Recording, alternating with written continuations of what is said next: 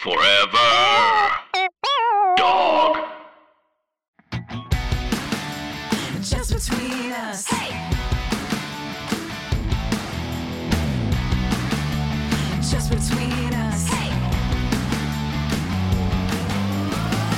Hello, I'm Allison Raskin. I'm a writer, mental health advocate, and my internet never works.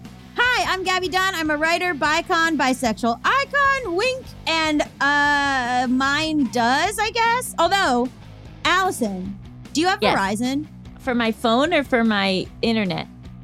for your phone? Yeah, and I got a lot of thoughts about it. It did it. It went down yesterday. Oh, I didn't have that, but I actually recently switched from AT&T to Verizon, and it was a goddamn nightmare. So yesterday, in some parts of LA, and then the day before too, in the afternoon, you couldn't make calls. There were no incoming or outgoing calls. It's and let me tell you something. When that happens, it's very interesting because you go, "Oh my god, how easy is it for a company to just cut off communication completely?" It was scary because you're like, "Oh my god, like we are at the mercy, the ability to communicate is at the mercy of corporations." Oh no, I don't like to think about that. If it all went down, what that what would happen? I don't know. Scary. Don't, I don't like it. I don't like it. Change the subject. Yeah, this I mean- is this is just between us, a variety show filled with heartfelt advice Ridiculous games. and brutal honesty about everything except corporations' ability to take away our communication. Well, it scared me because I was like, oh my God, like the ability to gather, the ability to speak to each other, the ability to like fight back on all these things is so dependent now on the internet and on the Mhm. ability. Like, I was like, oh my God, I can't call my parents, Oh, which honestly, them not being able to call me, kind of a gift. I feel bad. I owe them a call. Well, I'd like to not think about that, and I, I'm going to choose to avoid it completely, even though that's not the healthy approach. But hey, sometimes that's all you got. So we've got a great episode for everyone today. We're going to be talking to Celeste Headlee all about sexism and a bunch of other stuff, actually. Later, we'll discuss student loans, why they should be forgiven, and the controversy around it. But first, we have got to answer a listener's question, and you know what that means. Hit it! International question! International question! International question! Anonymous, USA. Anonymous for the purposes of this pod is very interesting. Well, yeah, they they have an identity in real life. They just don't want us to reveal it on the pod. okay, dear Allison and Gaby, thank you so much for this podcast. It's been so helpful to hear your perspectives on life and mental health topics, and has helped me to have a more balanced approach to my life. And Allison, I've had my local library pre-order your book. Can't wait to read it. Oh, that's lovely. I know. TLDR. How can I be sure of my decisions when my perspective on them changes drastically every few months? Oh, you are speaking my language. Mm-hmm. I'm a 25 year old woman in a four and a half year relationship with my boyfriend, 25 and male. In many ways, we have a wonderful life together. He's my best friend and we love each other a lot. We also live together and cohabitating works really well for us. It is by far the best living situation I've ever had. However, our relationship feels very platonic and has for several years. I have a much higher sex drive than he does, which used to cause a lot of conflict. But now I'm pretty resigned to our sex maybe once a month routine. He has turned me down so many times that I've stopped initiating and have largely stopped seeing him as a sexual option. So much so that when he does initiate, I'm not really into it. This is the one admittedly big flaw in the otherwise great relationship. I go back and forth on breaking up with him, and this is really the crux of the issue. When I'm in a phase where I think we should break up, I feel pretty certain about it. I am currently in one of those phases, which I'm sure is affecting the way I write this email. But then I sit with my emotions for a couple weeks, and I inevitably pass out of that phase and into one where I see all the positives in our relationship. I no longer want to break up, and I feel really relieved that I didn't do it. When I'm in the one phase or the other, it is difficult for me to connect with the emotions, logic, reasons that go along with the other. I.e., when I'm thinking about ending it, I see only the negatives, and my reasons for staying seem entirely fear based and short sighted. Hmm. I've been cycling between these phases seriously for maybe a year slash year and a half.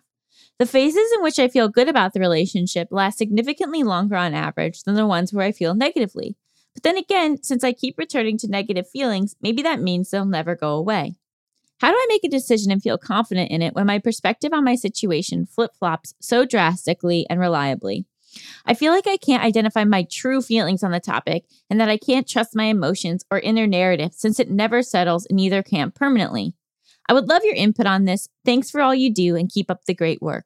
Here's my question, Allison.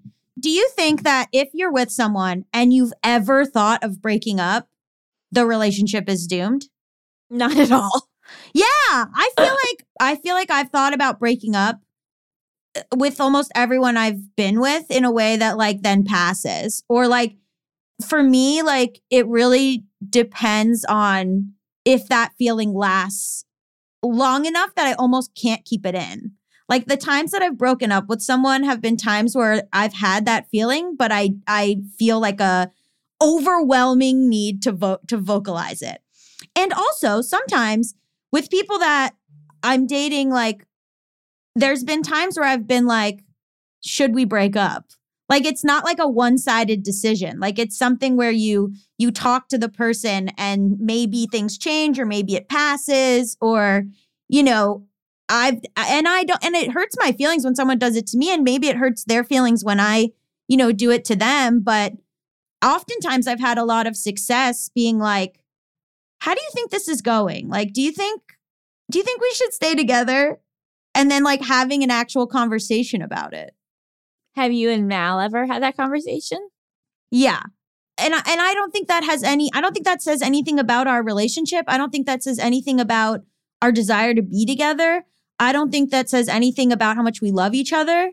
Um I think we go through phases where we're more into each other than other phases and Mal, you know, will sometimes be like I felt annoyed with you today. Should we break up? And I'm like, Do you want to break up? And they're like, No. And I'm like, Okay, then you felt annoyed with me today. I get it. Like, what's nice is is being able to have a discussion about it without being like, this is what's happening right now. And when I say break up, it's kind of like this nebulous thing of like, if we're mad at each other, I'm like, it's over. Or if I, you know, feel bored or something. But like, I generally have the opinion that those feelings ex- exist and then pass. And Mal gets really worried about it. And I'll be, they'll be like, I have this feeling today. And I'll be like, well, do you think it'll pass? And they're like, yeah, definitely. And I'm like, okay. Like, I feel like you don't want to be together all the time. Yeah, I think it's two things. One is like normalizing that sometimes we do feel differently about our partners and sometimes Mhm. we do question the relationship. But I also think in this example, there is a pretty clear area of your relationship that is not working for you. And Right. so I think you're sort of in this approach of like, well, I either have to take this relationship as it is right now, or I have to leave the relationship. But there Mhm. is a third option, which is addressing your sexual relationship with your partner and like seeing if you can get that to a place that is healthier and more fulfilling for you. And then it's not like abandoning this person, it's creating a new relationship with them that is better for everybody. Absolutely. And I think too, like, you're thinking of these things as something you are going through by yourself. Oftentimes, when I've talked to people, I've been like, Are you happy? And like, I'm not taking into account that this other person is having experiences too. That maybe Right. there's something that we can talk about and discuss and work through. Um, and it doesn't have to be my decision one way or the other. And like, like you said, like, not even if your problem, like in general, let's say for this listener, it's sex drives, but in general, if you and your partner, if something is is bumping for you, it's maybe bumping for them too. And like just because we've gotten into a pattern with our partner doesn't mean that we can't break that pattern. We can't Mhm. sh- shake things up. We can't like, you know, you're constantly sort of like reforming relationships and redefining relationships and and so of course if that's not happening and you feel stuck and you feel stagnant and the way that it is isn't working for you in the first place, then that is like in a way on you. But I I would really give yourself the opportunity to work on this area of your relationship. And I think Together. working together, Together. yeah. But I think that the process of working on it will reveal a lot about the relationship and whether or not you want to stay. Right? Because Yeah. if you go to your partner and you say, "Hey, I think that our sex life isn't really working and I feel more platonic towards you. And I feel like we've maybe lost this intimate sexual connection with each other, maybe even romantic connection with each other. I would really like to put in the work for us to reignite that and for that to be an, a bigger part of our relationship moving forward. And if they say, no way, right? Then that's tricky, right? Because then the only relationship that you have is the one you're in. And then it is a really hard thing of like, is this enough for me?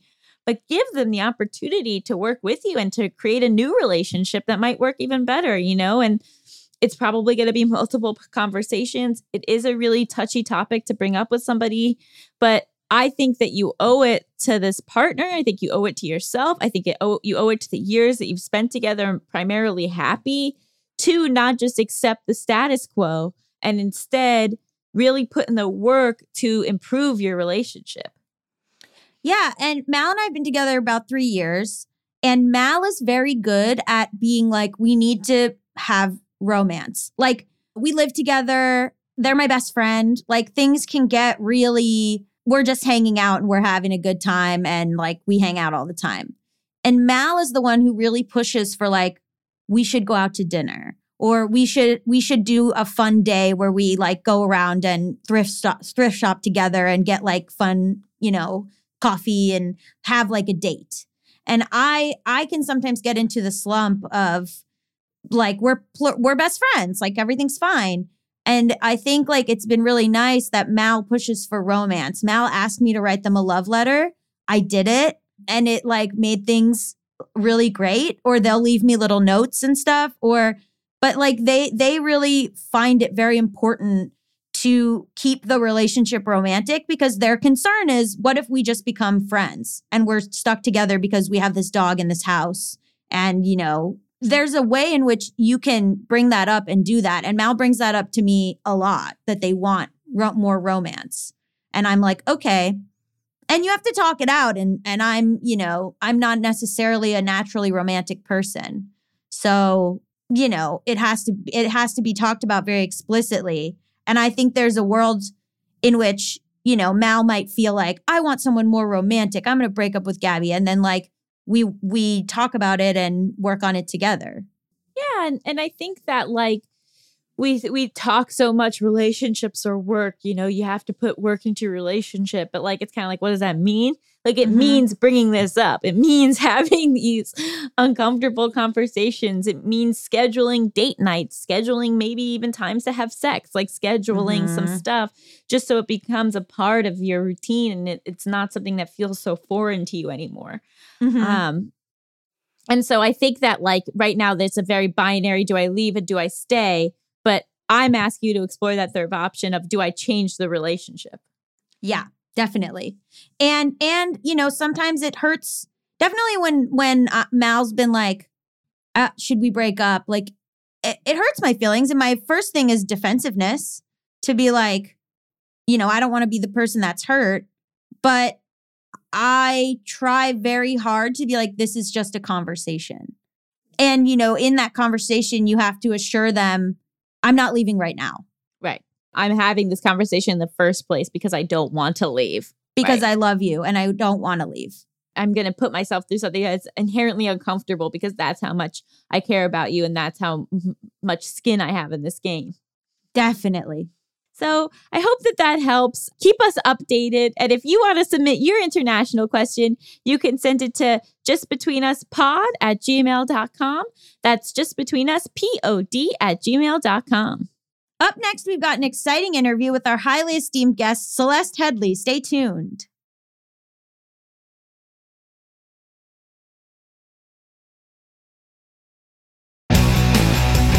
Just between us. Welcome back to Just Between Us. It's time for the juiciest, most scandalous, controversial segment known to all of podcasting. Tough questions. This week on the show, we have Celeste Headlee, a journalist, public radio host, and best-selling author. She wrote an essay from Scribd titled "You're Cute When You're Mad: Simple Steps for Confronting Sexism," which is a great title. Hello, Celeste. Hello. Thank you. I came up with that title myself. Oh, it's I so love good. it. so you have done so many things over your career, but what made you want to tackle this subject? I, you know, I just finished writing a book about how to talk about racism. And, you know, with the intersectionality of racism and all of the bad, bad takes that we're hearing about gender identity, it was time to not give my theories on all of those things. Other people have done that much better than I could, but just to say, here's how to have that conversation. Um, here's how to talk about it. Because frankly, I think early on in the in the ebook, I talk about how long it's going to take more than a century before we reach gender parity, and I just want people to think, you know, that what we're doing right now of like talking only to the people who gr- agree with us and have basically the same ideas and totally shunning those who think differently on both sides do this it, it may make us feel good but it's not getting us anywhere. And so we we have to try something different. Like it or not we have to try something different. So yeah that's why i wanted to write it. The idea is to talk is to is to have a guideline for how to talk to other people that might not necessarily immediately understand sexism. it, it- not just that there's a couple yes that's part of it yes and. One of the main things i wanted to do was encourage people to intervene especially men. You know we most people at this point understand what a microaggression is. I don't think people realize how damaging microaggressions are and i really want that's what i wanted to focus this book on are these what what's known as friendly sexism or casual sexism these little tiny things of oh let me get the door for you hun.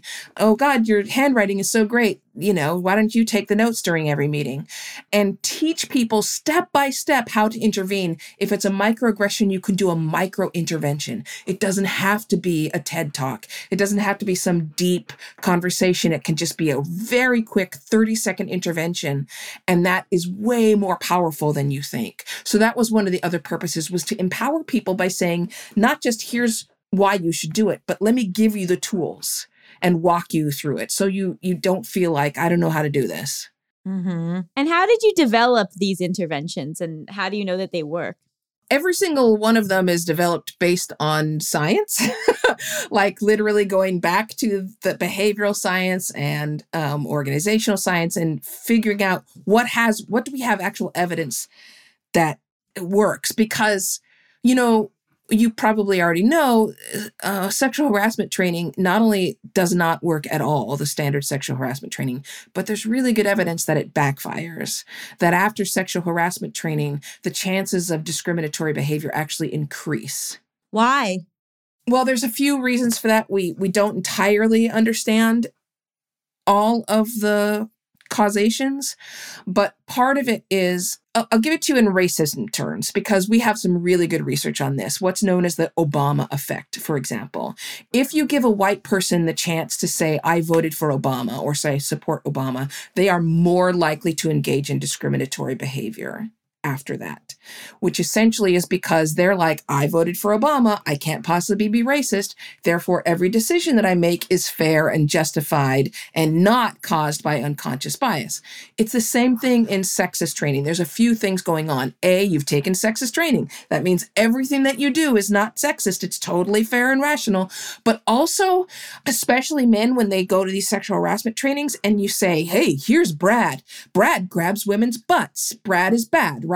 And the guy who's sitting there is like, well, I don't grab people's butts. I'm not as bad as Brad. I'm not a sexist, right? So eh, there's a few things going on, but it, it does make people think that they're kind of inoculated from accusations of sexist behavior. Wow. And why is it so deeply uncomfortable for people to recognize that they're sexist or racist? Okay, so part of the reason for that is because we have our society has made racism or racist the worst thing you can say about a person. Mm-hmm. And I totally understand why. I I get it and I I support the concepts behind it, but at the same time it hasn't worked. We thought that making racism so awful would shame people into not being racist anymore. There's two reasons that doesn't work. Number one, shame is a terrible motivator. And number two, the most common form of racism, and this goes for sexism too, that anybody will, will either engage in or encounter is a result of implicit bias, unconscious bias, meaning they don't think they're racist. or sexist. They don't realize it. We don't realize it. That includes us. So telling someone, don't be racist, racist is bad, only leads to, of course, racism is bad. I'm not racist though. So making racist the worst thing possible has not has not helped at all. Yeah. Or even saying like the thing you just did is sexist, but not being like you are a sexist. Exactly. And, Yeah. you know, this is a concept we can all understand. I mean, uh, you know, one of the things, one of the basics of psychology is to stop identifying your emotions as personality traits, right? Like you feel angry, that doesn't make you an angry person. So you have to learn that these things are momentary, they're going to pass. And it's kind of the same. Somebody can be absolutely an advocate for women on on one hand and then do some sexist crap with the other hand and not even recognize the disconnect. Mhm. So saying don't be sexist doesn't help. Yeah. You're talking about benevolent sexism, and I just wanted to get a definition for that. And also, I think like with the whole let me get the door for you, hun. Like if someone's like, what's wrong with that? Or why is it bad to call someone sweetheart? Honestly, for me, a lot of times I'll go, Do you call the male your male colleagues, honey? That and they're like, no, that would be gay. And I'm like, exactly. So can you explain benevolent sexism? And can you explain like if someone's like gets their hackles up and is like, that's not bad. It's like, why that's bad? Yes. Okay. So uh, I'm going to try to get everything. And if I miss something of what you just said, just let me know. Benevolent sexism is sexism that is uh, that comes in the frame of a compliment or it is built off the ideas that there are personality traits that are related to gender and therefore when someone is conforming with our traditional ideas of gender that's something that you should reinforce or reward sadly that relates to chivalry um, Mm. chivalry needs to die an ugly death. So if you go back to the or- origins of the chivalric code, you will see that there's no mention of women at all in the chivalric code. It says that a good knight has to protect the weak. ah! Yeah. That's where chivalry comes from. That's that whole thing of pulling your chair out or opening the door only for women. Like I'm all for opening the door for everybody. Right. for absolutely everyone. But when it comes to all that chivalry, it's because they're supposed to protect the weak. I'm shocked. Yeah. So that's enough of that. Mhm, mhm, no, mhm. thank you. But this is part of benevolent sexism. And frankly, benevolent sexism can work. If you are a woman who believes, has uh, your unconscious bias, leans toward sexism, and that's almost all of us. that's almost all of us, including me. Mhm. if you are married to a, a partner, man, well, in this case, it's probably going to be a man who is also behaves in a benevolently sexist way, defers to you, treats you like you're more sensitive, your well being can be higher than the average female. So Mm. it can work for you. Sadly, you will not have autonomy. You will not be empowered. You will not have all those things that I associate with a good life. But it can raise your well being to be protected and catered to and, you know, not have to make the tough decisions. and feminism is being like, good for you. Exactly. Yeah. If Love that's that your you. idea of femininity, Love it. get it. But they have to respect us back. Correct. And Correct. here we are. That's where it falls down, right? Uh huh. And can we talk about how we all have so much implicit bias and how it's impossible to like exist in our society and not have that as our baseline? Yeah, you know, that was one of the first things I did when I first started researching for this particular book was go to the implicit association test that are offered online and take the two that are related to gender only to find out that I am super sexist Um, and have what they identified as a strong association for women and family with family and home and men with career and ambition. Yeah. Wow. So, if even I, who have been a single mother for most of my adult life and have been fighting fucking, pardon my French, gender norms and have been punished over and over and over in some cases that made headlines in the New York Times for my gender, if even that lives in me, it's in all of us. Like we all grew up watching those sitcoms. We all watched, you know, Will Smith walk on stage to slap somebody because he's protecting his wife from mean words. Right. Then that's, and we watched everybody else defend that as though a woman needs protection. A, a strong, independent woman like Jada Pinkett Smith needs to be protected from mean words. I'm sorry. No, thank you. So, th- of course, this is in all of us right? Mhm. That's not chivalry, that's protecting the weak. Mm. And this is, it's the air we breathe. You know, when it comes to racism, it's been described as smog, right? That it's, it's just all around us and we all breathe it in. And it's the same with sexism. It is everywhere. They they intersect with everything. Yes. You're not immune. Do you think the right approach is sort of like giving yourself compassion that you have these biases? Because, like, of course you do, but then needing to put in the work to break them? I am so glad that you brought up self compassion. I write a newsletter every week, and I just wrote one recently on self compassion because self compassion is better at creating uh, resilience than self esteem. Self esteem, it's fine, whatever, you can have it or not. But self compassion, which involves understanding that you've made a mistake, but all kinds of people have made that specific mistake and make lots of mistakes, is much more likely to get you to own up to the mistake. Mm-hmm. Meaning that when you have that self compassion, you don't lie about it. You're just like, "Ugh, it happened. I did that. And I can get past this.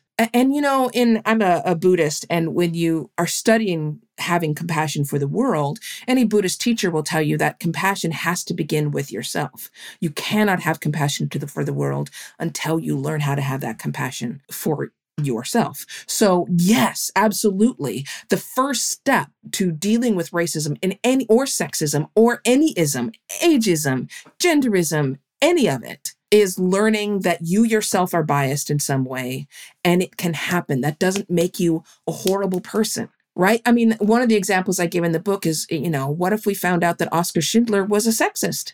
Mm-hmm. Does that somehow make him a terrible person that erases all the good stuff he did? Or can we say, you know what? People are complicated Mm-hmm. and I'm complicated and I say mean stuff to the people I love sometimes. And I, I do selfish things sometimes. And that doesn't vacate my life of value. Yeah. So, yeah, it's all about compassion. Yeah.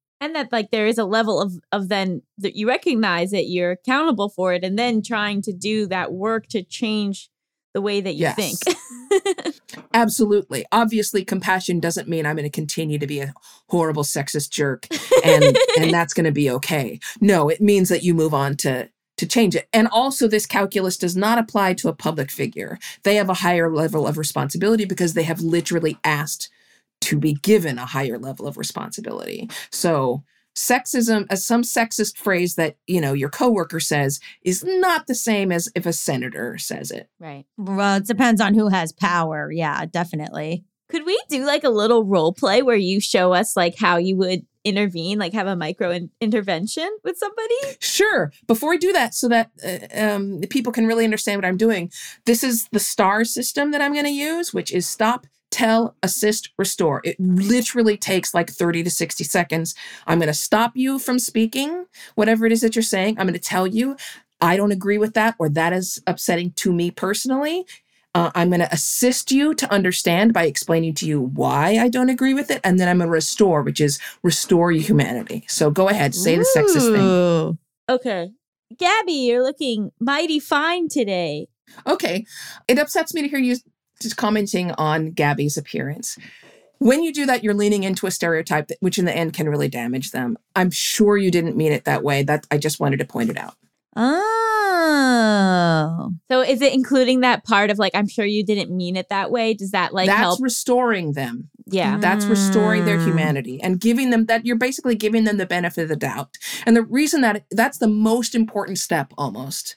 I mean, the most important step really is to do it, to stop it, and to Mhm, always step in and never let it go. mhm. Um, but the the second most important step is to not leave them feeling like as though they've been attacked or they have to defend Mhm. their own personhood, right? Mhm. And so you're going to restore them, um, which will make them more open to those kind of interventions in the future. And it will frame the way they think about that incident. It turns it from their framing being fully negative into something that would be like, huh, interesting. Let me think about that. Maybe I could have said that differently. Is your advice to do it in the moment, to do it in the middle of the meeting instead of Yes. afterwards having that private conversation? No, always in the moment. If they're saying that thing publicly, then the public needs to hear that it is not okay. When you Mm. don't say anything, you're creating a norm. You're Mhm. creating a norm in which either it's considered too scandalous to talk about or too shameful to talk about in front of everyone, or you're saying this is okay. And this Mm. is especially important if you're intervening on somebody else's behalf yeah. because you need them to see that you noticed it's not okay. You need Yeah. everyone to see that it's not okay. And you need everyone to see this transaction go in a healthy way. You need to they need to see you correcting them and then that person accepting it and moving on. two things is does it work best if you are also part of that group or does it work best if you are not part of that group and Yes. also what if like if if my my partner is also trans and if we're at the cheesecake factory which is a thing that happened and the waiter was like uh do you ladies want anything then the waiter went away then i said to my partner do you want me to say something and they were like no it's fine so it it it depends. Like sometimes I feel like I've had situations where I'm like, can I say something? And the person I'm with is like, no. I know it's hard because I want to say something so bad. So ask yourself why um, they don't want you to say something. they feel awkward. Mm-hmm. Yeah. What are they afraid of? Inconveniencing the person, Okay. making the other person feel bad. Right. So that's the beauty of the star system is that A, it's designed to not make that person feel bad. B, it's designed to be extremely quick. Mm-hmm. So if you're concerned about it, you can always say, lean over and say, I got this. Is that okay? Mm-hmm. But you also need to build that trust by demonstrating this is not going to become a big embarrassing thing. You're just going to say, whoa, um, my partner's trans. It can be hurtful when they, you know, they're misgendered. I'm sure you didn't mean anything by it. I just wanted to let you know. my partner has done. There's no ladies at this table, and then that's it. So that's fine. Yeah. I would suggest not doing it like that. I would suggest doing it more in the model of the way that I just said. Yeah. And that to me is always like kind of like making a little joke, like quicker. And then I think sometimes then the waiter will be like, rethink. I'm like, okay, they're going to rethink this now. In the best of situations, that's what would happen. Yeah. But more likely, that person is going to feel like the joke's on them and they will feel defensive. And as soon as Mm. someone becomes defensive, we know neurologically speaking that when someone feels defensive because of a verbal comment, their brain and body literally undergo the exact same process as though they were physically attacked. Weird. Their heart rate will rise, their muscles will tense, their their blood will start pumping to prepare them to either fight or flee, right? Like this Mhm. is what's happening when someone begins to feel defensive. And so if our goal is not to master that moment, but to over time make it better. Mm-hmm. That's going to happen iteratively, Mm-hmm. which means we need to make sure that person doesn't come away with a negative reaction. Mm-hmm. I know it's so easy to deflect with humor. That's what we, I w- know. uh, especially as my partner and I both being trans, a lot of time our instinct is to to do correct with uh, a joke. I totally get it. And look, it's I don't need to tell you that it's it's not easy to be a trans I know. person. And I, I don't think it's putting it too harshly to say that it's can be dangerous how you res- react in those moments. Yeah. Like safety is never assured.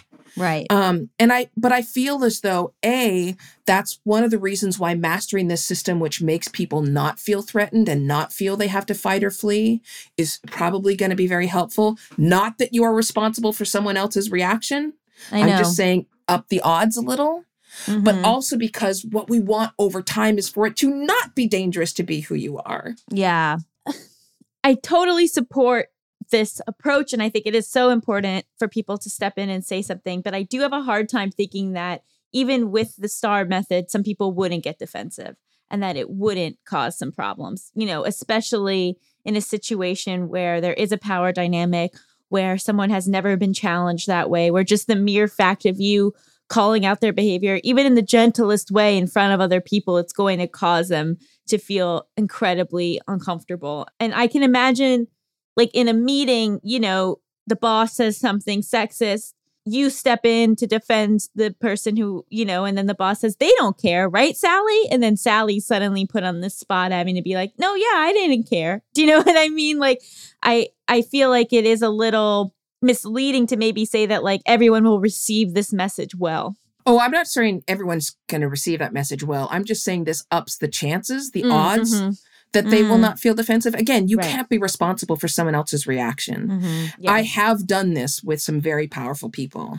It can feel awkward. I've gotten super good at it, and I've gotten really good at doing it quickly enough that other people at the table might be like, wait, what happened? Right? Mhm. Which is the goal. We want it to Mhm. sort of just come in. It want to be normalized, quick.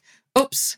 I know you. I know you to be a fair person. That's that's why this struck me as odd that you said that. But anyway, let's let's move on. You know, I just wanted to point it out. Moving on. Are you encouraging the person who is marginalized and uh, to to say something, or is it more important for like the, an ally? You know, another some maybe someone who's a white man in the room to step in and say these things. So it is actually more important that the white male in the room. And I say that not because we need to hear white men speak more. I say that because when the person who's marginalized and targeted speaks up, they are way more likely to be A, not believed, and B, punished. Mm, mhm. And I know as a woman of color myself that it is irritating when it feels like a white man is speaking for me. Mhm. And and so for white men this can be tricky to make sure that they build up trust before they engage here.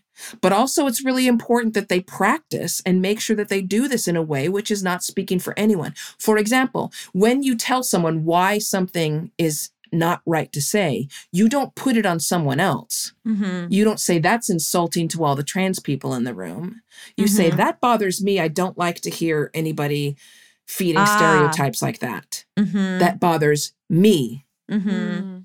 But I know that you are somebody who's concerned about equity and, you know, fairness and and that's why I wanted to point it out. Anyhow, we can move on. But white men are a way more likely to be believed. They're likely to be rewarded when they speak up for marginalized groups. So Yeah. yes, we definitely need them to speak up.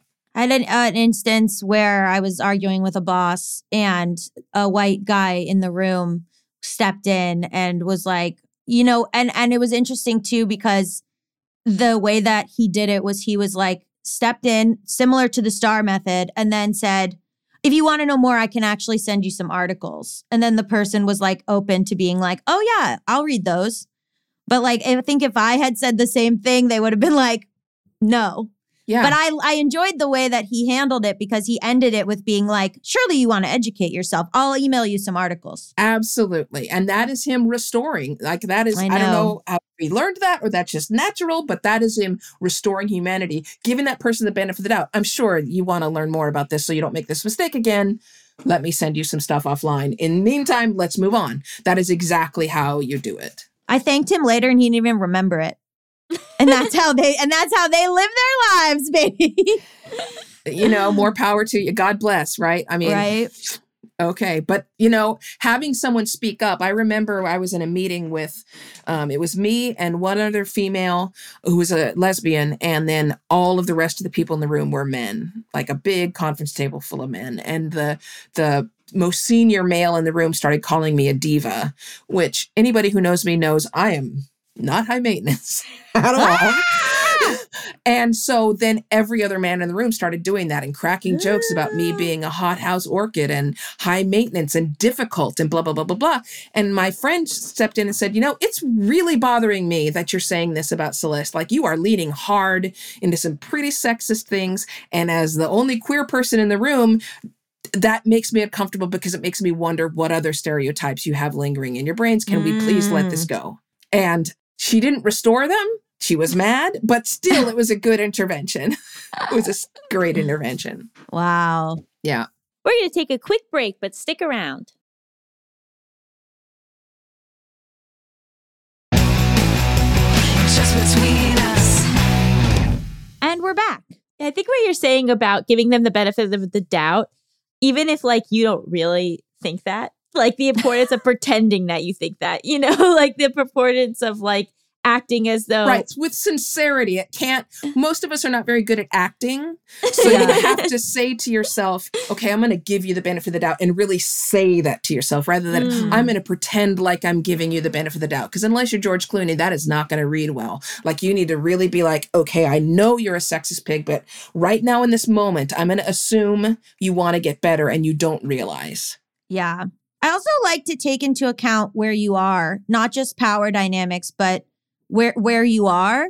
There was an instance where some friends and I were going into a queer event, and there was a, a woman who was the bouncer, and the person we were with is a trans woman. She has a beard, and the bouncer said something like, "Oh, not a lot of men come here."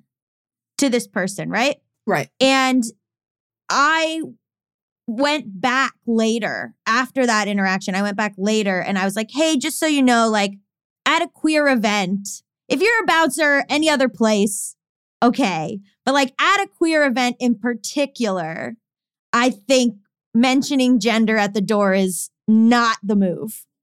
And the person was like, oh, totally. Oh, yeah, yeah, yeah. Like for me, it was especially egregious because we were walking into a gay event where you like I had this idea that like oh this is going to be safe. So like even amongst ourselves, you know, like trying to say something i- i- i- amongst your own That's group. the unconscious bias, though, right? I Like that just speaks to the fact that it lives in all of us. yeah. You know, I was I was very transphobic when I was in high school. Like this is the 80s, right? I had you know, I didn't know a single trans person. I was Mhm. completely and totally misled. I had no idea what I was talking about and I was an idiot. And over the course of my education, I realized how dumb I was. I got to meet trans people, blah, blah, blah, blah, blah. And I took the trans implicit association test like a year ago, and I actually have an automatic bias for trans people now. Like it can change. Like my bias now is to prefer the trans person over the cisgendered person so you know these these implicit associations this unconscious bias can change Yeah. but we have to be aware of it and it's within your own group like um there's a lot of discourse about butch lesbians or transmasculine people recreating misogyny yeah. in the same way and like it just permeates even if you it just permeates all groups Yeah. and that's why it all it all comes together like you're just because you're trans doesn't mean you don't have misogynoir which is uh, mis- uh misogyny against black women you know Yeah. just because you're you know a black woman doesn't mean you can't be transphobic like it's all, look at all the transphobia in the queer community i mean in so the gay much. So much. Oh man. You know and, and this is another problem is in when there's this bias that where you think that if you're a part of one marginalized group you understand bias against all marginalized groups. Mhm. that's another bias that people have and it is not true. You know in one study one asian american woman was at a faculty meeting with large faculty meeting and was totally upset when the black male in the room said well speaking as the only person of color in this room blah blah blah blah blah and she was like hello but again you don't suddenly jump up and yell you're a racist right you have to understand that people don't it doesn't make it right it's Mhm. just realistic that unconscious bias is unconscious. i know That's the difficulty. And then there's discourse within that community, which I can't get into because I am white, but there's discourse within that community about who qualifies as a person of color. Yep. Ah!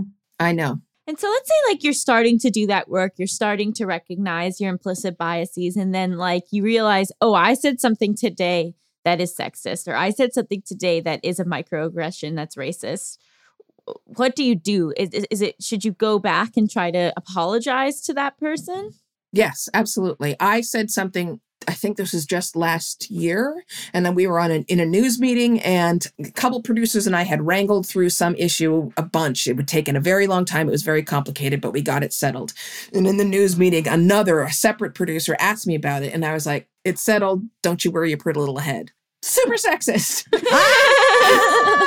Super sexist, right? I obviously I didn't mean it that way. I was supposed to be kind of a joke of like, yeah. but a, I knew immediately that it came off as sexist because there was silence Yeah. for like 20 seconds. And I was like, oh crap. And so then I had to go back. But because I had said the sexist thing in public, I needed to apologize in public. So the next time that we had a news meeting, I said, hey, I said this thing. I idiotically meant it as a joke. It's no excuse. It was sexist. And I'm so sorry. Yeah. So, yes, you absolutely should apologize. It also makes people more willing to come and let you know when you've said the wrong thing. And you Mhm. want that. You want people to feel empowered to come and tell you when you said the wrong thing so that you don't say it again. Mhm. No, like there's a, a lot of talk like with therapists, you know, because therapists will sometimes rupture the bond between, you know, unintentionally between them and their client. And so it, it's like really important and helpful for the client to feel like they can say to the therapist, hey, what you said upset me, or this hurt me, or this was a bias, or this. And then having that safe relationship where they know that the therapist will receive that well instead of like getting defensive. Mhm. Exactly. even the opposite way. My therapist will constantly, I'll like say something, and my therapist will unpack with me why that is cis sexist or why that is, you know, like, hey, you're kind of you're saying something that I think you should unpack why you feel that way. And it took it's taken time for me to be like, oh, and and and and understand the need to do that, you know, because I think sometimes people think therapists could, and correct me if I'm wrong, Allison, that therapists should just be like, anything you say short of I'm going to murder my whole family is fine, you know? there's there's a lot of debate within the community about that. There, you know, some people think that the therapist's role is to not push back on on things like that, and some people view therapists as agents of of social justice, and that their job is to try to change people's belief to be more equitable and and to, away from all of the isms. But not Mhm. every not all therapists think that way, and so it is this big thing of debate within the community. I bet. I lean towards you're a social justice agent and you should push back. Yeah. because for me it's like it, it depends on how much do you think this unconscious bias is a dysfunction is a mental and emotional dysfunction i Mm-hmm. tend to think that the unconscious bias is very much a sign of dysfunction and therefore as a therapist you're required to help solve that dysfunction and also Mm-hmm. there's a certain amount of not making it feel shameful for someone to admit bias Mhm. because shame is not great Mhm. but there's also tricky stuff culturally, right? You know, Yes. some cultures are just patriarchal and that's the way that they're set up. And so as a therapist, you're not supposed to like impose your culture on your client. Mhm. But it's this Yeah. gray area that's really uncomfortable. Yeah, yeah.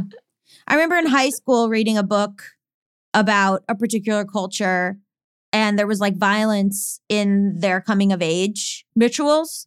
And I remember even in high school, not to like to my own horn, but even in high school, like there was a lot of discourse in my English class about like, oh, well, peop, you know, that's not okay and people should have stepped in. I remember even at the time being like the only person who was like, I don't know about this, you guys.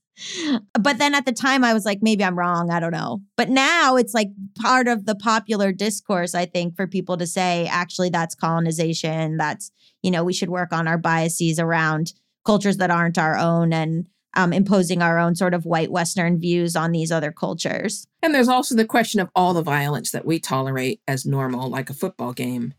Um, Yeah. That it kind of it's a little bit hypocritical for us to tell us that someone else's ritual is violent when we watch violence every single day and don't say a word about it. That's true. I'm wondering, like, what are some really common forms of sexism that we might not even recognize as sexism? common forms of sexism. I mean, we we mentioned one which is holding the door. There's also this idea that women are naturally more sensitive and nurturing and kind and compassionate. This comes up a lot actually with women saying things like, you know, if we had female leaders, they would be more compassionate. Hate it. They're more empathetic. et cetera, et cetera. That's just not supported by science. It may be true, but it's it's nurture, right? Like if you take very, very young boys, they are in fact in some ways more sensitive than very young girls. And it's only when they begin to encounter gender norms that those two stereotypes start to become real. I'm not saying it's not true. In many cases, women do tend to be more empathetic, but that's mostly a function of society expecting women to be nurturing and men to be more standoffish and aggressive, et cetera, et cetera, et cetera. So that's one of the most common ones. Um, another one is this idea that women can't advocate for themselves. And so when we want to like fix the gender wage gap or whatever, then we need to train women to fix themselves. We need to train women how to be more aggressive, essentially teach teaching them how to act like a man. We need to train them to ask for the money that they want. We need to train them to stop saying I'm sorry. That's a coping mechanism that women have come up with because a, an aggressive woman in the office is punished and shunned Mhm. and seen as unlikable. And an unlikable woman does not get promoted, she doesn't get raises. Mhm. Say what you will about whether that's right or wrong. It's wrong, but that's the truth. It's a double edged sword because if you're too deferential and feminine, they won't promote you. But if you're too Yep. aggressive, they won't promote you. They're so not going to promote you. There's the, we are all sexist. We live and work in sexist society. And so the ah! odds are against you either way. yeah. That's the thing. This is not about fixing women. This is about fixing the system. Hold the door for everybody. Exactly. Hold the door for everyone. I think men are so scared of being seen as gay that they're like, if I hold the door for this man, he's going to think I'm gay. Oh. I know, but that's the thing, right? I know. It's if so you compliment stupid. a female coworker, you're like, whatever. But if you say to like a guy, like looking sharp, he might think you're gay. Ooh. Oh, that's another sexist crap that I hate is when any mention of uh, lesbians or anytime like you if you rub your female colleague's back because she her back is aching or whatever, not uninvited but with consent, um, someone will say, "Oh, that's getting me all hot." Some man will say that, "Oh my god," like that whole thing of that that men constantly expressing how much they want to watch lesbian sex. That is, I can't, Yeah. I can't with that crap. Yeah. And so how do we make these structural changes because that's the hard that's the hard part, you know. Like we can talk to individuals to like combat their implicit biases, but like how do we make it so it's widespread? so my whole approach eh, th- th- you know there's many many different kinds of ways to to combat this i don't generally deal in the big expansive voting law act right? I'm not i don't have that kind of power or influence. But i do know that these micro interventions are incredibly powerful long term. The reason being that the only thing that will bring about change is for someone else to rethink their actions. Mm. exterior motivation is almost ineffective. Like it's it's it almost doesn't register in terms of having a real impact internal motivation when someone else thinks oh i wonder if i screwed that up or said that wrong. It's just like me with with when everyone went silent and i was i was internally motivated. I was uh, like uh-oh i said the wrong thing. Internal motivation is incredibly strong and you don't get internal motivation by giving speeches and and calling people awful and putting funny memes on Twitter. You get internal motivation when someone feels they've had an empathic connection with someone and that sparks new thoughts Mm-hmm. in their br- brain. Mm-hmm.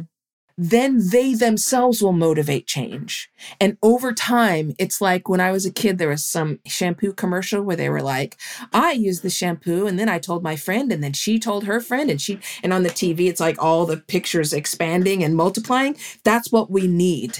Is we need everyone to have these micro interventions which then amplify and multiply and propagate until it then becomes systemic That's cool. you know the the changing attitudes over the gay and lesbian community is a it can teach us so much because the the approval of gay and lesbian couples and gay and lesbian adoption changed so rapidly now i am not in the gay community so i'm sure that if That you were you.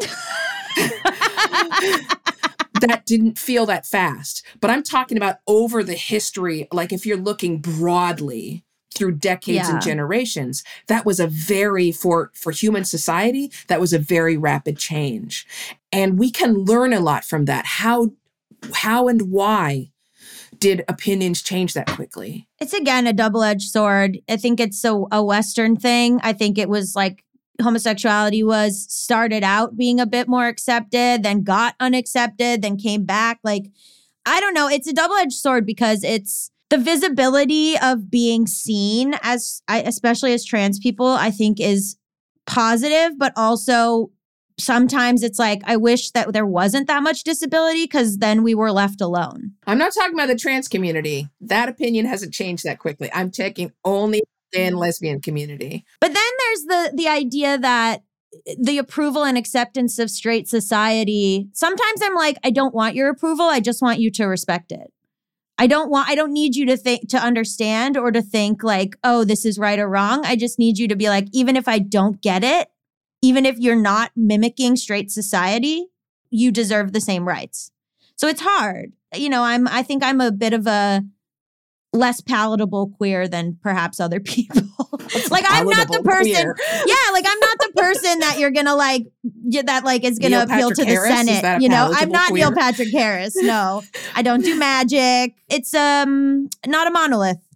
You know, Of course, it's not a monolith, but the, the, the what we're, what I'm talking about is opinion changing as a Yeah. society, and we're Yeah. talking about the number of people who said that being gay was a choice in 1950 versus the number who say it now. The number who say that uh, gays. Uh, should be allowed to get married versus in 1950 versus now. That is a radical change. mm-hmm. Whether that means they approve of gays is a completely different question. We're talking about whether or not they just want to afford them basic civil rights and believe they have a right to exist. That was a massive and speaking in generational terms, very quick change. And and again, it's something that psychologists and and, and psychiatrists are are studying and they should study it because it Yeah. might give us clues on how we we can motivate people and and change their minds. If you're listening to this and you're like, okay, this is awesome. I definitely want to be part of the change. I want to have these micro interventions, but it feels still like kind of scary or overwhelming. How can you prepare for them? Like, does it help to sort of script them out so you sort of have them on hand and like and practice them on your own so that in the moment you feel more prepared to do them?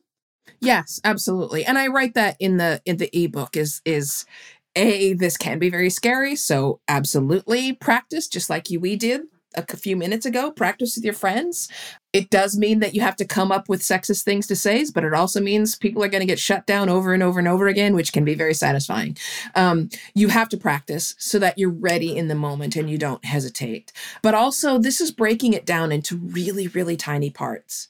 And if we think of this just in terms of 30 seconds at a time, it makes it easier for people to handle rather than saying, okay, here's how you change the patriarchy.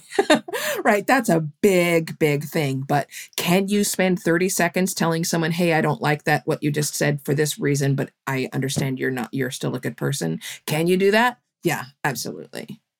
What if in the moment you, you know, maybe you don't have the guts to do it or you kind of get frozen and you don't say it? Like, is it then worth saying something later? Is it just sort of again coming back to that self-compassion of okay, next time I'm I'm to try? Like how do you approach that if you sort of miss the moment? I think it's worth it saying it later, as long as you don't end up using that as your strategy uh, going forward and say, well, it's okay for me to always say it later.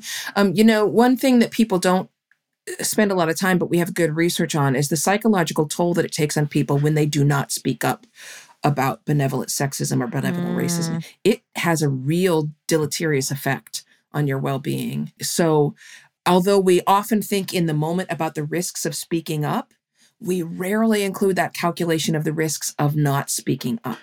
Mm. It will impact you over time. Um, and it's it's a significant enough impact that we can trace it. so yes, it is worth it speaking up whenever you speak up, but really try to get into the habit of just saying that really quickly in the moment. And you know what? Find if you're afraid, find an ally in advance. Mm. You know, oftentimes the people who make say these microaggressions say them often. They don't just every once, you know, out of the blue moon say them. Mhm. So say, hey, listen, it's bothering me. I'm going to speak up next time. You know, can you have my back? That can help you. Right. Sort of forming little teams in your Yes. community. Wow. This has been so helpful and wonderful. And, and now I have to ask you to play a silly game show. Okay, I'm ready. um, so hypotheticals is a game where you and Gaby are my contestants. I'm going to give you a series of hypothetical situations. You can ask any clarifying questions you might have, and then you tell me what you would do in that situation. Okay. And I just get to decide whose answer I like better. Okay. okay, so our first game is America's favorite game show. Would you stay with this cheater? It is America's favorite game It is. show. Yeah, I've decided. okay. Your partner of seven months loves pranks and goofs. On April 1st, they happily tell you that they made out with your best friend and then shout, April Fools! You are relieved it was just a prank until it is revealed that they actually did make out with your best friend and just have a fundamental misunderstanding of April Fools. Would you stay with this cheater? No. No. No. One, I hate pranks. I hate pranks. There's no need for it. I hate them. But you know what it is? That's I'm just remembering now. I hate pranks, but I love messing with people. So what's that about? Well, that's the same thing. I It is the same thing. But also, here's the thing that person is stupid.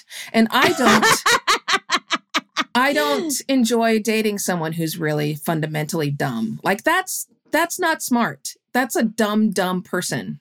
So, no. Prank or not, they're just too dumb for me. Wow. See, I will push back, and I think that that's actually a little ableist. And I don't know if you meant it that way, but that's the use of the word dumb and stupid is something that we've actually had pushback on the show about using, and people find it I, hurtful. which I totally understand. I'm not sure how else you explain someone who it has ha- obtuse- Naive. Yeah. Ah, naive doesn't quite get it. This is someone who is willfully ignorant of some basic knowledge about human beings. Let's put it that way. Yeah, they didn't. They they've never encountered. Have they ever encountered April Fools before? Or or they're willfully ignorant. They either don't know or they don't care about the effect that's going to have on the person they're dating. That's true. That's not nice. They're not nice. yeah, both of those options are bad. Either don't know, don't care. Those are both deal breakers. Don't know, don't care is not nice. I Yeah. think I agree. All right, so we're not staying with them, even though they're. No. Uh, Did I mention they're very wealthy? God damn it, Allison. Why do you always do this to me? I don't care, but I'm in my 50s and financially secure. So I'm still gonna go. you will, Gaby? I'm gonna go, yeah. Do you think you'll steal some stuff first? Yes.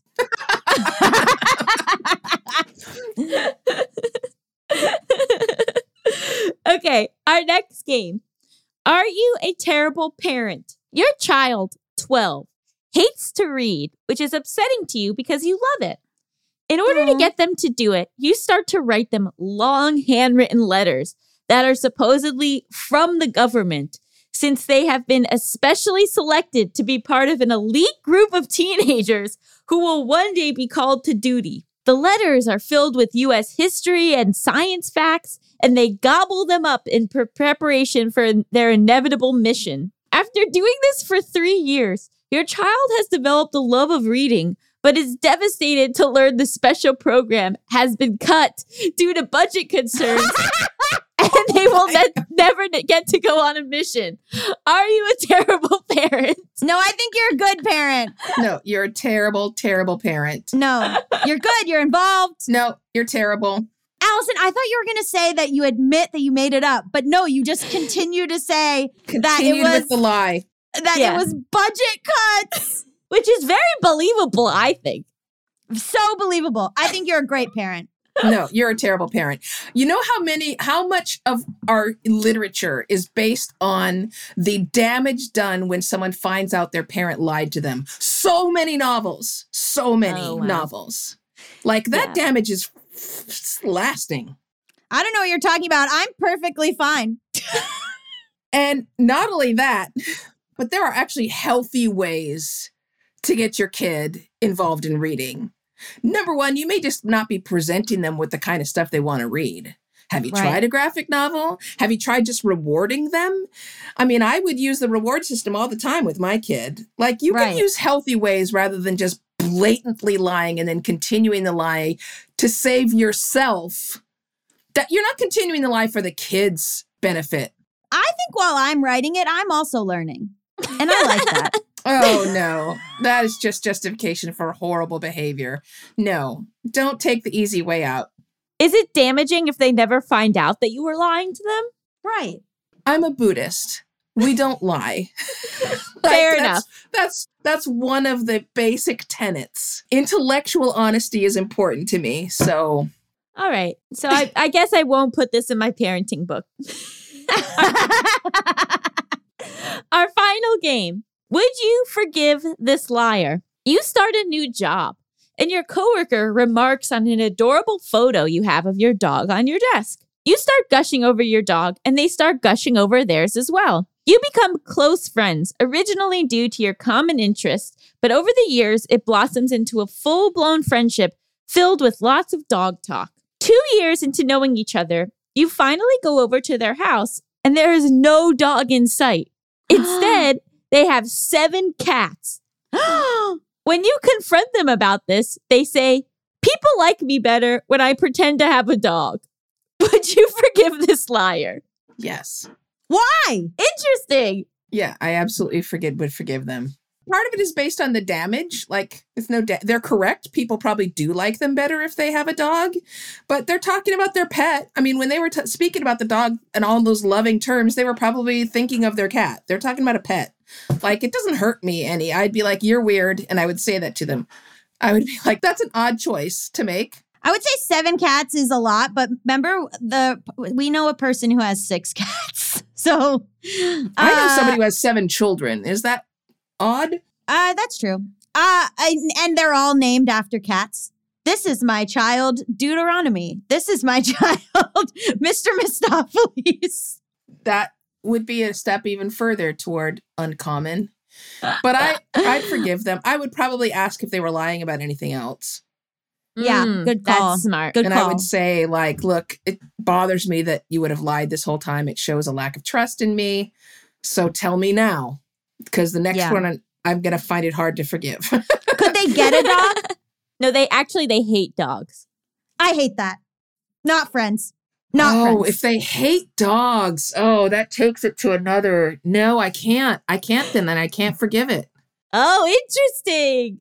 The reason I am not dating my friend Drew is because she did not have a big enough reaction to Beans when she met him, and that we just became friends because I was like, this date is over. So that, Wow. and then I didn't tell, she didn't know that. And Mal said it, my partner. She, Drew didn't know why it didn't work out. And we just like became best friends and whatever. And then like one day, a year later, Mal was like, well, you didn't like Beans enough. So Gaby didn't want to date you. And Drew was like, is that really why? And I was like, Mal. so anyway, yeah, that is why. So not friends. Yeah, I same. If it turns out that the reason they don't have a dog is because they hate dogs, I mean, look, when I was dating still, there were three, I was like, there's three factors that if a guy has at least two of them, it's a deal breaker. And they were, they hate dogs, they hate Stevie Wonder, and, you know, they don't like to walk. Like one of those things, okay. But two of them, they're probably a serial killer. Like there's Who hates Stevie Wonder? this is the point right like okay maybe you don't like his 1980s you know synth pop but every version of stevie wonder you don't like how is that possible how is it possible That's probably a great litmus test, actually. yeah so yeah if you hate dogs suspicious this person's lost a friend. yes Yeah. Unless you have a very good reason to hate dogs, like you're allergic or you were attacked. But if you just like, you don't have a yeah. reason, you just don't like dogs, bye. exactly They That- think they're funny looking. Out of here. no Get out of No. here. no no absolutely not dogs are objectively adorable even when they're ugly Correct. Agreed. Thank you so much for joining us. Where can people follow you and read all of your amazing work? So the easiest thing is I have a website, celesteheadlee.com, and the only social media I'm really active on is Twitter, which is just at Celeste Headlee. So those are the best places to find me. Amazing. Thank Yeah. you so much. Thank you. My pleasure. This was so wonderful. It was a lot of fun. I appreciate it. Stick around after the break. We'll be talking all about student loans.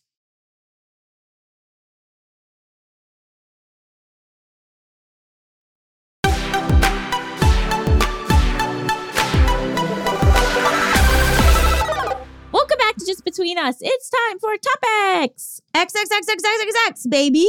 baby. Baby. Wow, you went high with it this time. It was a circle. Okay.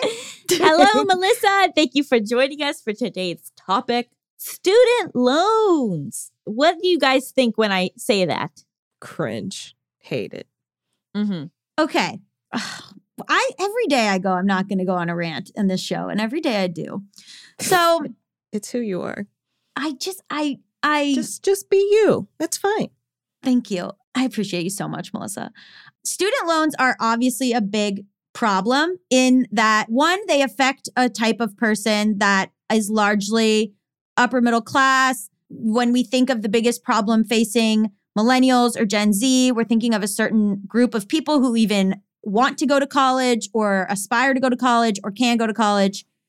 Two, the existence of them and the high tuition at these schools is preventing class mobility and it's on purpose. It's certain people who, even if they come from a background where they don't have the money for this and they want to bet, you know, quote unquote, better themselves. And by that, I mean be able to uh, apply to more high paying jobs, achieve more in their field. They are kept from that by these loans and this high tuition.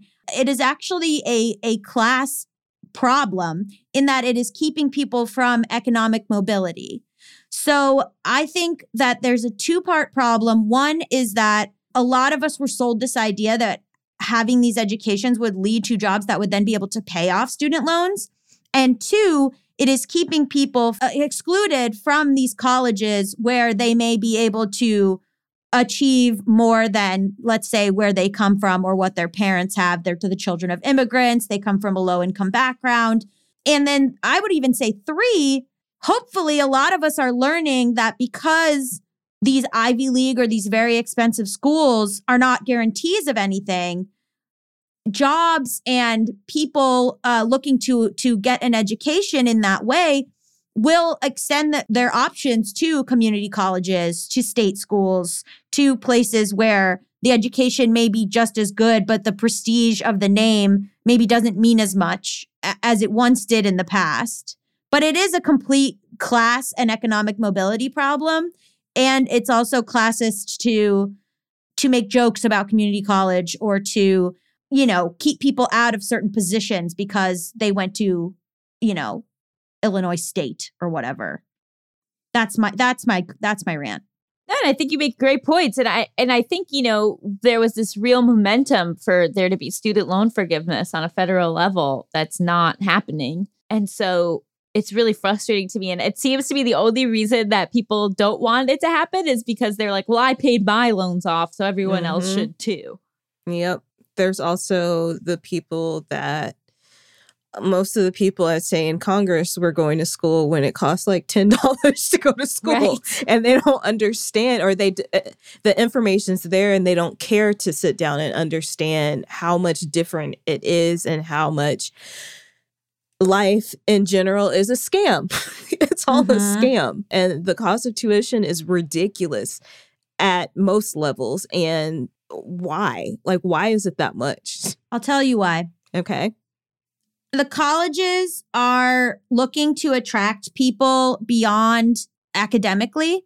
So a lot of these schools will up tuition to put in things like lazy rivers, which is a literal thing, or put in, you know, brand new gyms or put in things that are are very targeted to the places where money comes from and student athletes are not paid by the way and then you know tons of money will be spent on stuff for people who want to watch NCAA sports. But isn't that usually a different like there's a booster money that comes in for athletics, but then the Yes, but it affects Okay. the students in that I had a friend who was attending Yale on a basketball scholarship was injured and Yale was like, "Now you must pay us." And then they were not getting paid for the time and bodily effort that that was spent making money for the school Mm-hmm. on sales of tickets and all that kind of thing. So, instead of putting in a new library, instead of updating computers, instead of paying for professors that to not just be adjunct, but to have job security and to be of a caliber that would allow the classes to be more useful. Schools are putting in stuff to attract people by being fun.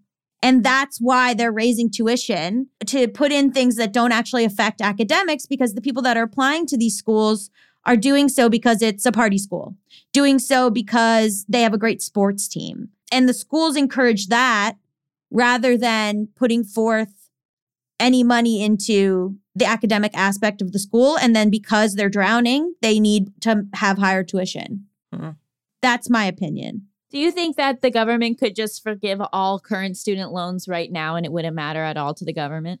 They absolutely could. we haven't paid student loans since bef- the pandemic hit, and Mhm. what has it affected? Right. They absolutely could. like nothing. The problem is is that there has become a student loan industrial complex. So there is there are tons of companies that rely on student loans. There are tons of lobbies and economic factors that go into not having people not have student loans. I think it would drastically affect the economy. I think it would drastically affect buying power and spending power for groups that don't have buying power and spending power. I think it would immediately allow for people to afford homes when they might not be able to. I think it would immediately allow for people to have children or they might be deferring that. You know, I think there's a lot of factors that it would affect and the government is not prepared to handle all of those factors even though a lot of them will be positive. And the the idea, right, is that is that if people have their student loans forgiven, let's say then they don't need to be at this particular job that they don't like because they don't have to pay their loans, but then they might not have health care. So then the government should then provide universal health care. Like it all kind of goes in this way. You could wait, you know, raise the minimum wage. It could all go in this way. And the government thinks that they need the money. And what are they delegating that money to? Largely the military. Yeah, the military. Also, aren't we taxing people at a fair rate?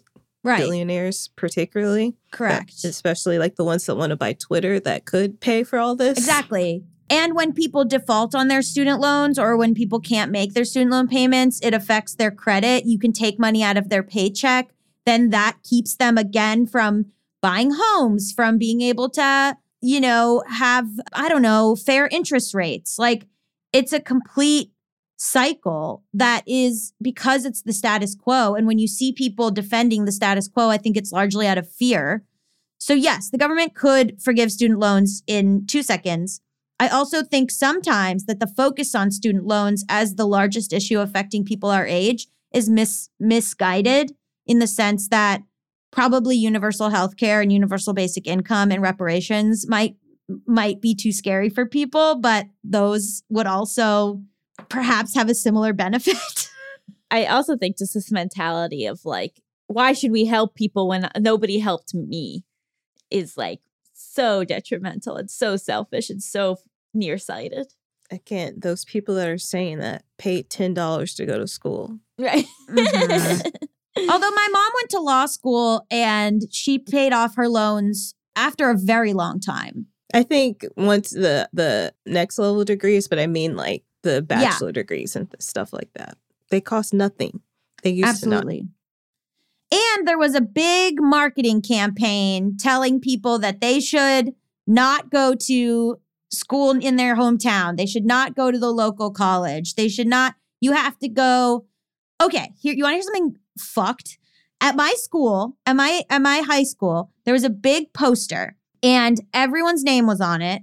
And you would you would pin what colleges you had gotten into on the poster. public for everyone to see. And I remember thinking, if I only have state schools on that poster, I'll I'm going to I'm going to jump off a cliff.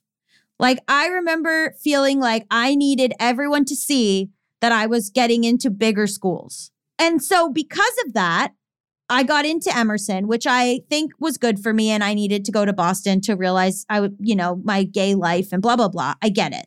I needed to go to a city. But I ended up having student loans that I just paid off like 3 years ago by the by the skin of my teeth teeth and through sheer luck and privilege of working in this industry. And I got in. I had Bright Futures, which is a program in Florida where if you get a certain GPA, you can go to University of Florida essentially for free.